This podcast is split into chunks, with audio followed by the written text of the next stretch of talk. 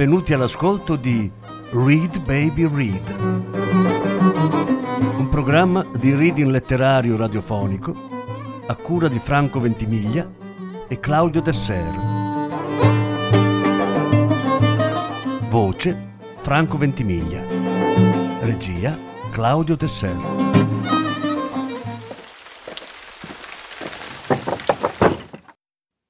Francesca Ognibene le confessioni di un orco. Voci Francesca Ognibene, Francesco Ventimiglia. Lettura in nove parti. Nona parte.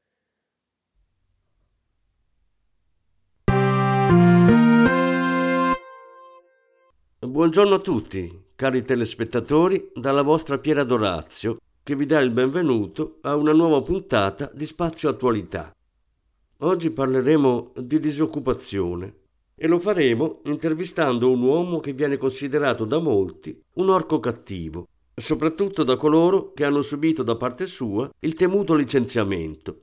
Sto parlando di quello che nel gergo aziendale viene definito un tagliateste, ovvero una persona incaricata dai capi d'azienda di tagliare il personale in esubero. Noi oggi ospitiamo colui che è considerato il migliore nel suo campo il più conteso dalle aziende che vorrebbero riorganizzarsi in Italia. Si chiama Guglielmo Vismara e oggi è qui con noi.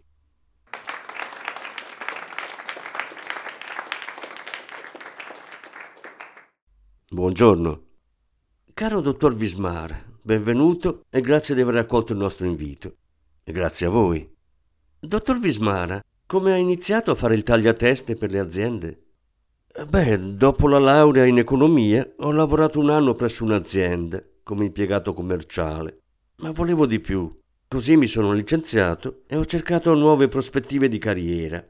Non sapevo neanche che ci fosse un lavoro simile in Italia. All'estero sì, ovviamente.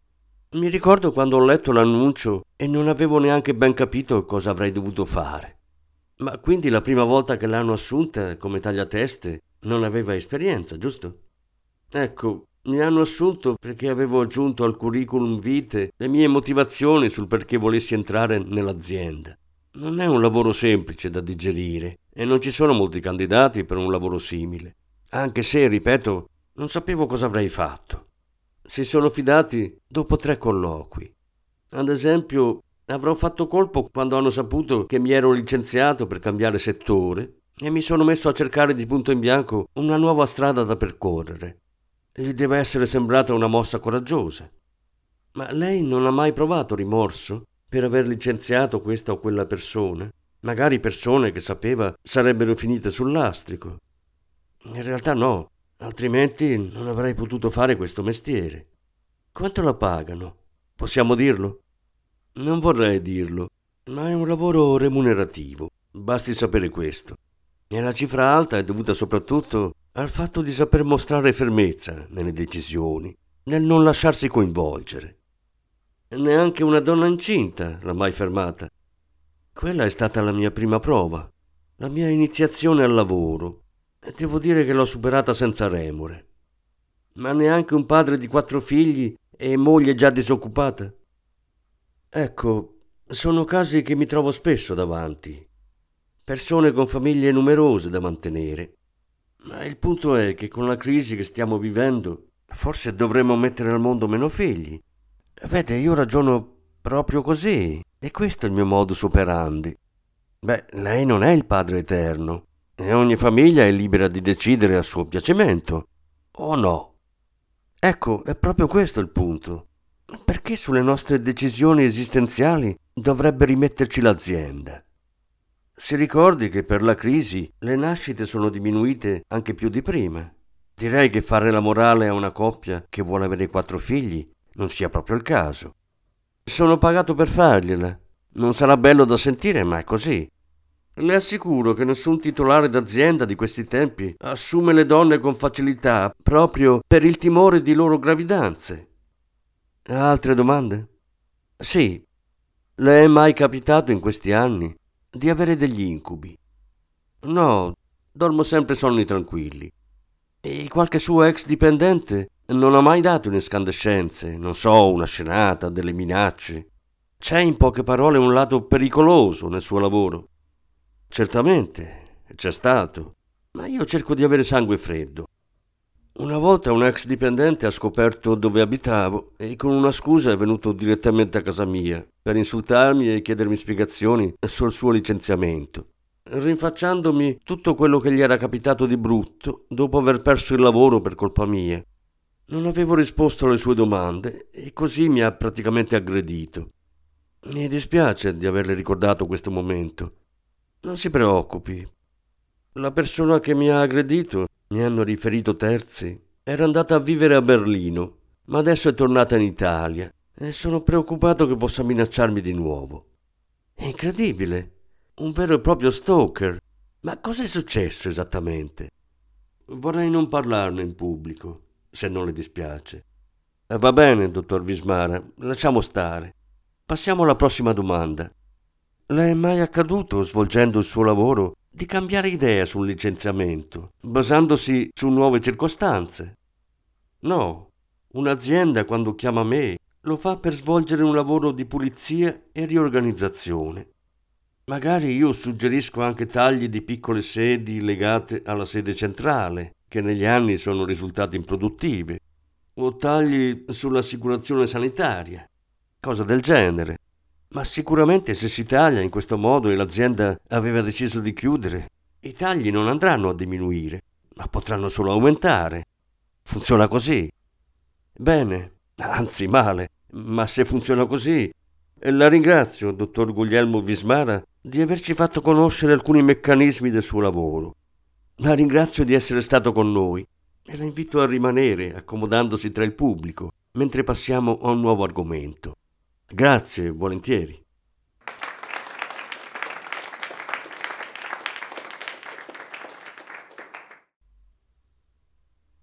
Torno in azienda oggi e cerco subito Anna per sapere se è riuscita a fare vedere l'intervista a Marco.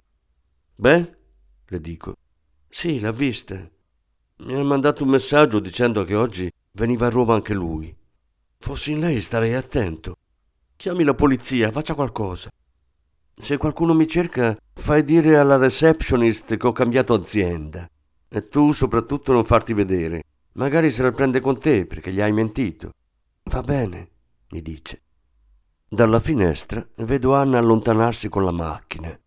Nel pomeriggio mi danno le direttive per la prossima azienda da raggiungere. Poi potrei passare dalla polizia. Invece Marco Riggi fa prima di me. Lo riconosco dalla porta a vetri. Quindi ha trovato l'indirizzo ed è arrivato, immagino con un Kalashnikov. Sento bene la conversazione tra lui e la segretaria all'accoglienza. Buongiorno, dice Marco. Mi scusi se la disturbo, ma avrei bisogno di parlare con il dottor Vismara Guglielmo. Come? E lei come fa a conoscerlo? chiede tremante la mia complice. È il tagliateste, no? Devo chiedergli una cosa importante. Dov'è adesso? Di là? dice innervosito. Guardi, l'aiuterei volentieri, ma il dottor Vismara è venuto due giorni fa per licenziare una mia collega e, poi è andato via. Non era qui in pianta stabile. Perfetta questa spiegazione. Non fa una grinza.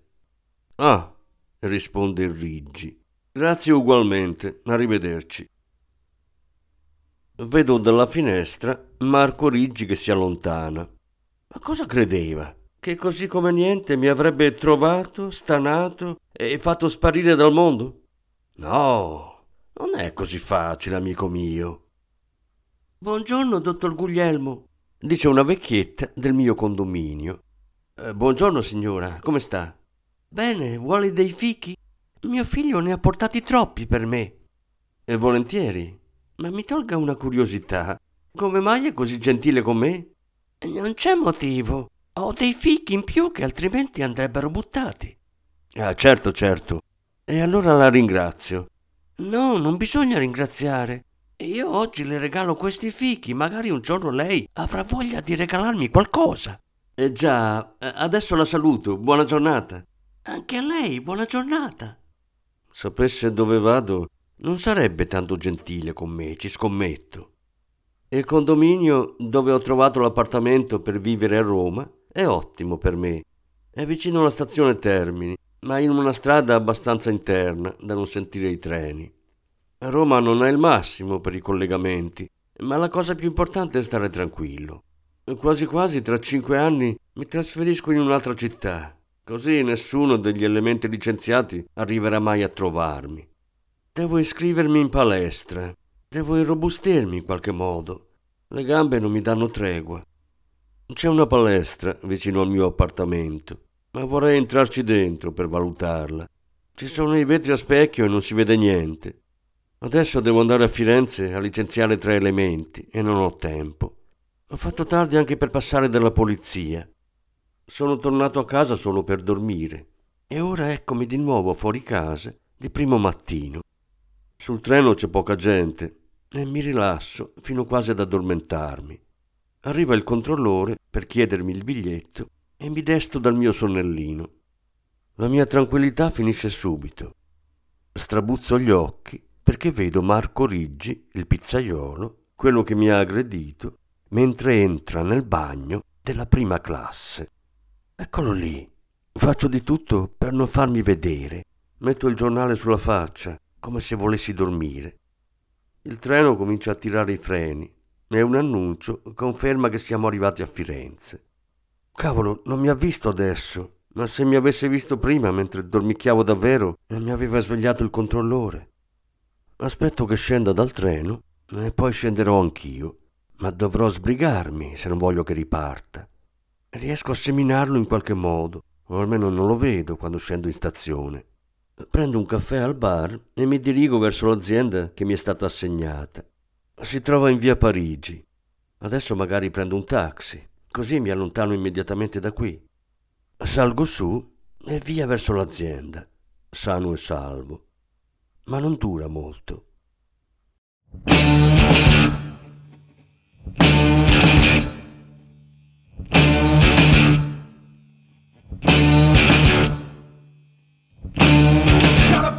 The suburbs. Gonna crave the sweat and blood. Gonna struggle for my fading. Gonna give them no more. Gonna praise the stubborn. Gonna crave the sweat and blood. Gonna struggle for my fading.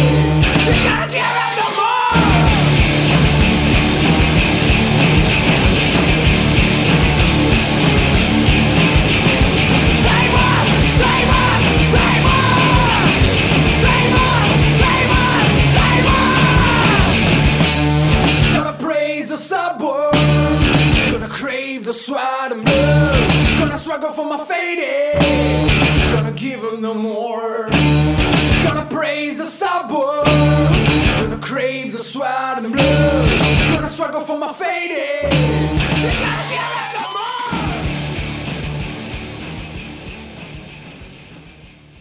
Oggi morirò. Alla fine questo sottosviluppato ex pizzaiolo, ex dipendente, ex sano di mente, mi ha trovato non so neanche io come abbia fatto. Mi ha seguito e adesso mi sta trascinando da qualche parte. Credevo di averlo lasciato in treno e invece non solo mi aveva visto, ma mi ha anche pedinato. Che fine orribile farò. Non riesco più a parlare. Ma poi cosa dovrei dire a questo pazzo? Non placherò la sua rabbia. Quando potevo parlare e gli ho spiegato che era il mio lavoro e l'ho licenziato per quello. Non sono riuscito a persuaderlo, quindi perché dovrei riuscirci adesso? Così me ne sto in silenzio e mi rassegno a lasciare questa vita. Ha la bava che gli esce dalla bocca, è fuori di sé. Adesso si chiede come sarebbe meglio uccidermi, lo so. Si chiede come nascondermi per evitare la galera. Se andassi in galera a causa mia, sarebbe veramente la chiusura del cerchio per lui e concluderebbe la sua vita passata fino ad oggi odiandomi, perché ovviamente sarà colpa mia anche il fatto di essere finito in galera.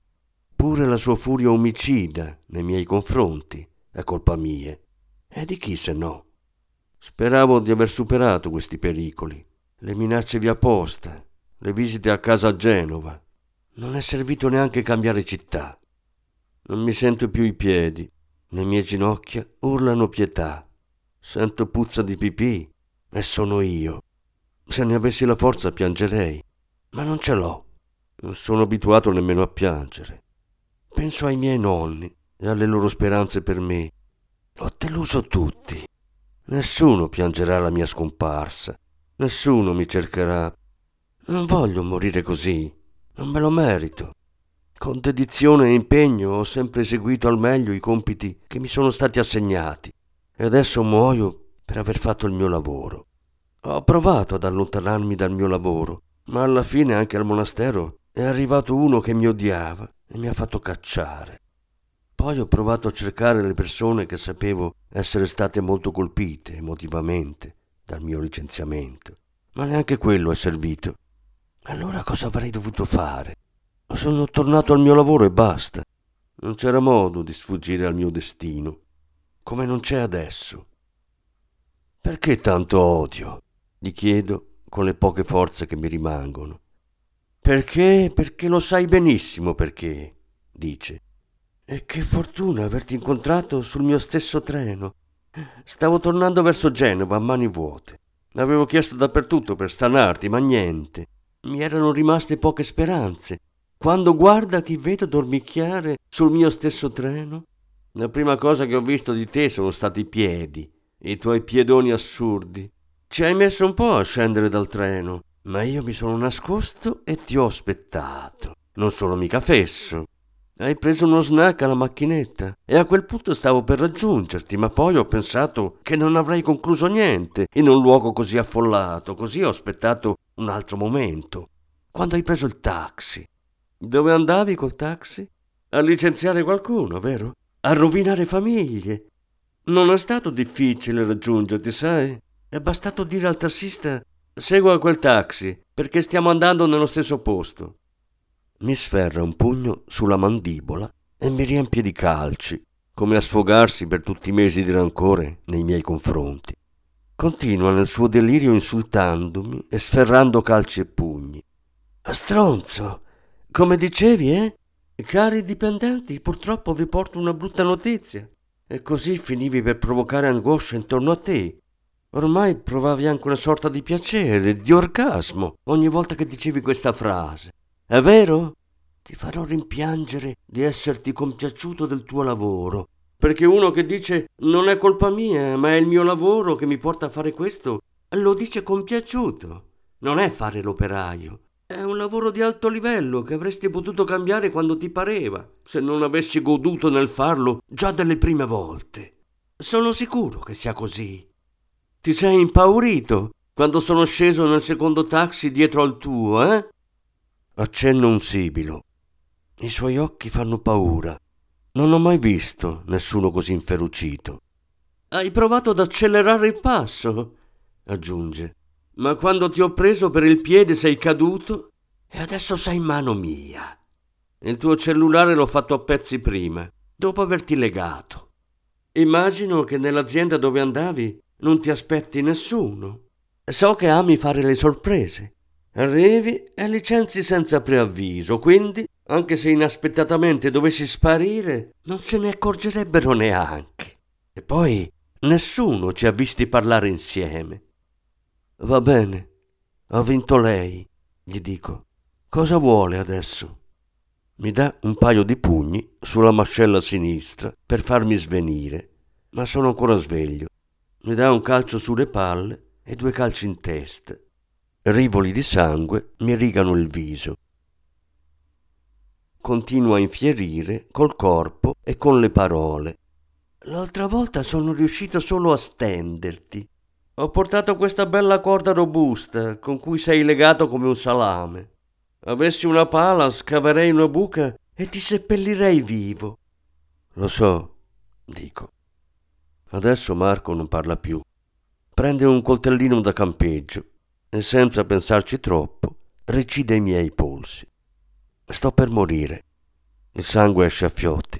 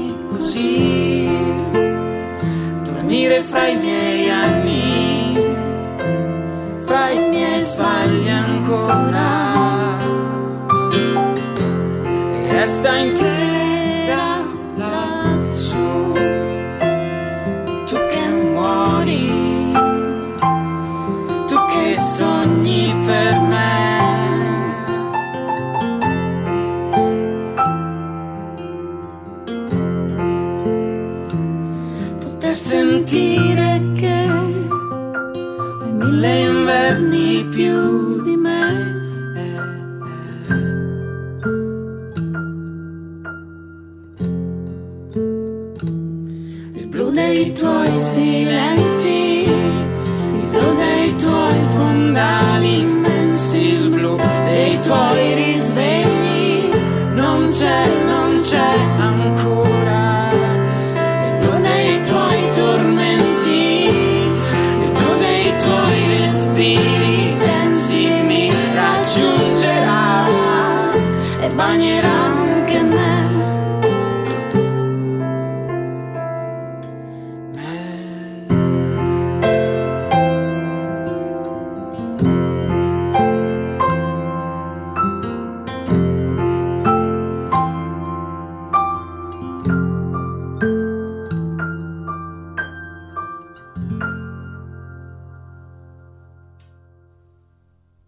padre Livio del convento.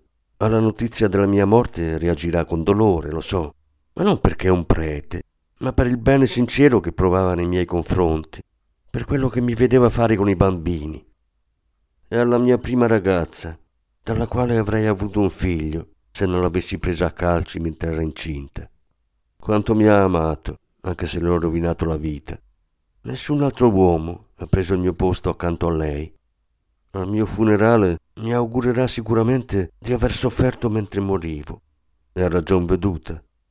E poi penso anche a Rodolfo, che saputa la notizia della mia morte, mosso da un sentimento di rispetto nei miei confronti, ma soprattutto dal desiderio di vedermi morto, sarà affranto e mareggiato. Però non durerà molto. Gli passerà dopo che si sarà scolato una bottiglia di whisky. E pensare che mi odiava perché amavo lavorare, perché venivo al lavoro contento. Il marito di Rosa Tirri, anche lui sarà contento. Ho osato dire che la moglie abortiva apposta. Dopo n volte che fai una cosa, avevo o non avevo il diritto di insospettirmi un po'.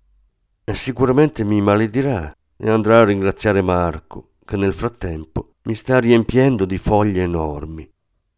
E non mi dimentico certo di Lisa, la puttana con cui volevo fuggire via. Lei sì che sarà affranta dalla mia morte. Se mi fosse ricordato il suo nome in quel momento, era l'unica cosa che voleva da me e io non sono stato in grado di accontentarla. Mi rendeva così felice stare con lei. Ogni tanto, quando le facevo i complimenti per la sua bellezza, la vedevo arrossire ed era in estasi quando mi accorgevo di qualche suo cambiamento, come un nuovo taglio di capelli o un altro profumo. Ma io ero sparito per un anno. Cosa pretendevo da lei? La trattavo anch'io come una puttana. Non ero diverso dagli altri. Adesso mi ricordo il tuo nome. È Lisa, Lisa, Lisa. Dovevo immaginarmelo che prima o poi sarebbe arrivato a cercarmi il pazzo furioso per farmi fuori. Ho provato a fermarlo, ma è stato inutile. Ho tentato in tutti i modi di rimettere le cose a posto. Sono andato a Berlino, dove si era trasferito. Ho cercato di scusarmi e credevo che fosse tutto a posto. E invece adesso è qui di fronte a me, pieno di odio e pronto a strapparmi il cuore e mangiarselo. Le mie ciglia sono colme di sangue e il sangue stesso mi copre gli occhi. Ormai non sento neanche il mio respiro. La morte fa cessare il dolore. Per questo ormai mi sembra bella e quasi amica. Avrei solo voluto avere più tempo per cercare di farmi un amico vero. Nessuno mi rimpiangerà, nessuno forse si accorgerà che manco dal mondo. E I miei datori di lavoro mi sostituiranno solo dopo un paio di assenze ai loro appelli. Quegli sfigati non sono di certo come Rodolfo di Stefano, che in fondo un poco si era anche preoccupato per la mia assenza. Dopo dieci anni passati assieme nella stessa azienda, mi sembra anche il minimo. Una fitta terrificante pervade tutto il mio petto.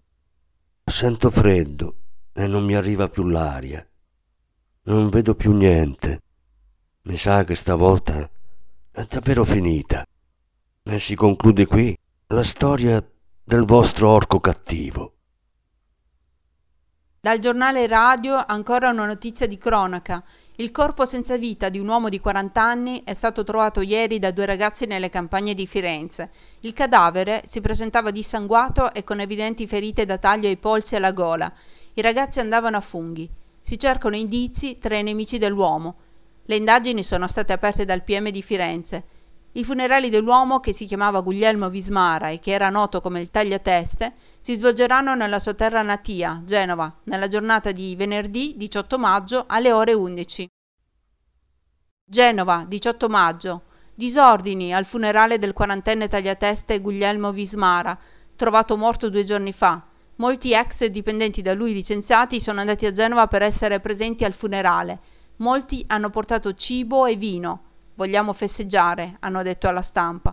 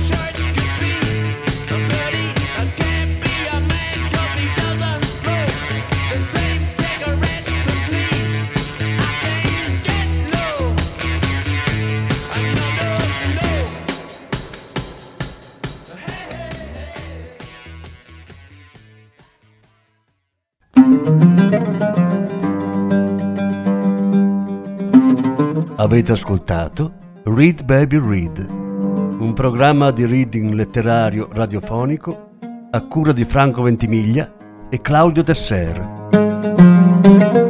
Grazie per l'ascolto, alla prossima settimana.